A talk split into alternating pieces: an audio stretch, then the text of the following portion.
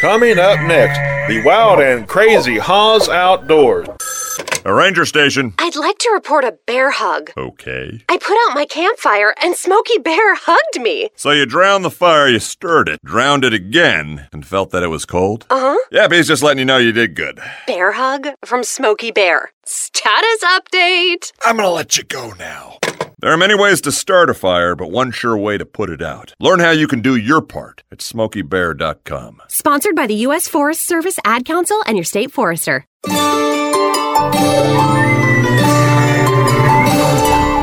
Good morning, Montana. This is Goofy Charles Haws with Haws Outdoors, the voice from the outdoors. Holy cow, it's August already. Hunting season is just around the corner. I just purchased me a 308 Savage. Bought my hunting license for elk, deer, mountain lion, and also got my trapper's license. And after August 12th, I'll be getting my wolf tag. One of the important things of hunting is scouting. Two things important about scouting. Number one, you can find the animals and their location. And number two, you get to know the area so you don't get lost. Getting lost during a hunting trip is a bad day for you. The weather is unpredictable like my first mistake.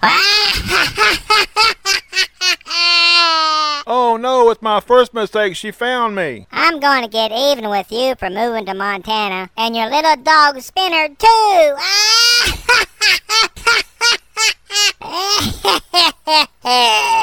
Okay, that came out of nowhere.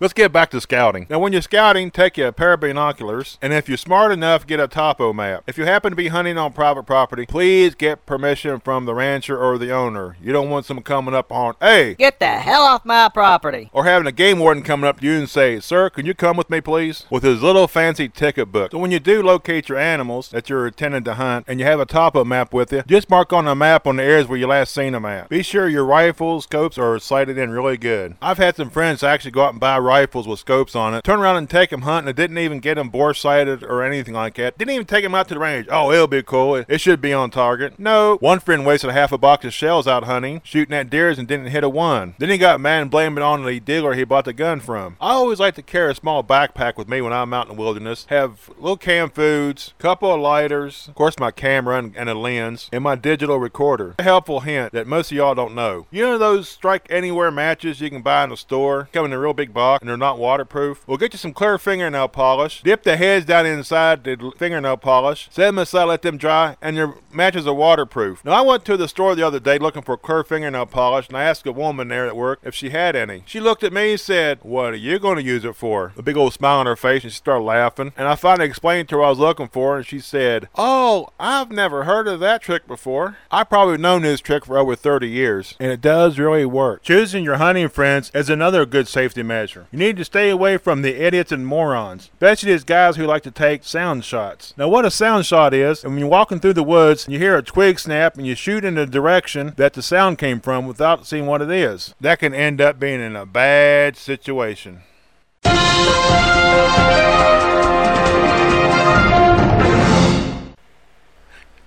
Yeehaw! It is time for some news. Fish and Wildlife Commission to meet on August 15th with clarification of the shoulder season. This revised agenda clarifies the Fish and Game Commission will hear updates on the elk shoulder season. Public comments will be heard at this time. I'm kind of wondering if there was some blonde out there saying, If I shoot an elk, do I get to keep the shoulder only? The Montana Fish Wildlife Commission will meet on August 15th at the FWP headquarters in Missoula at 3210 Spurgin Road. The meeting will begin at 8:30 a.m. and will be live streamed via video to all FWP regional offices and the Helena headquarters. The meeting also will be audio streamed online at fwp.mt.gov. This came from Yellowstone Park. Beginning Thursday, August the 1st, people may apply to the 2019 to 2020 Winter Lottery permit to snowmobiling in Yellowstone Park without commercial guide. Authorized in 2013, the non-commercial guided snowmobile access program allows one group to five snowmobiles to enter the Yellowstone from each of its four winter entrances per day.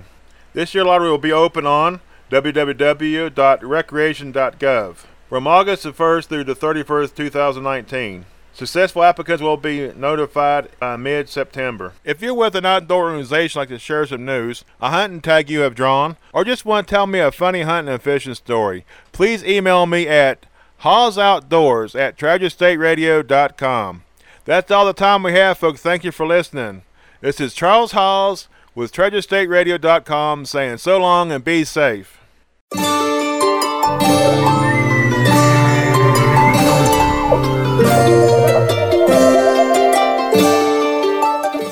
In 95, I helped tow your trailer. And In an 09, it was sparks from me, your chains, dragging behind your truck that accidentally started a wildfire. Spark a change, not a wildfire. Visit SmokeyBear.com, brought to you by the U.S. Forest Service, your state forester, and the Ad Council.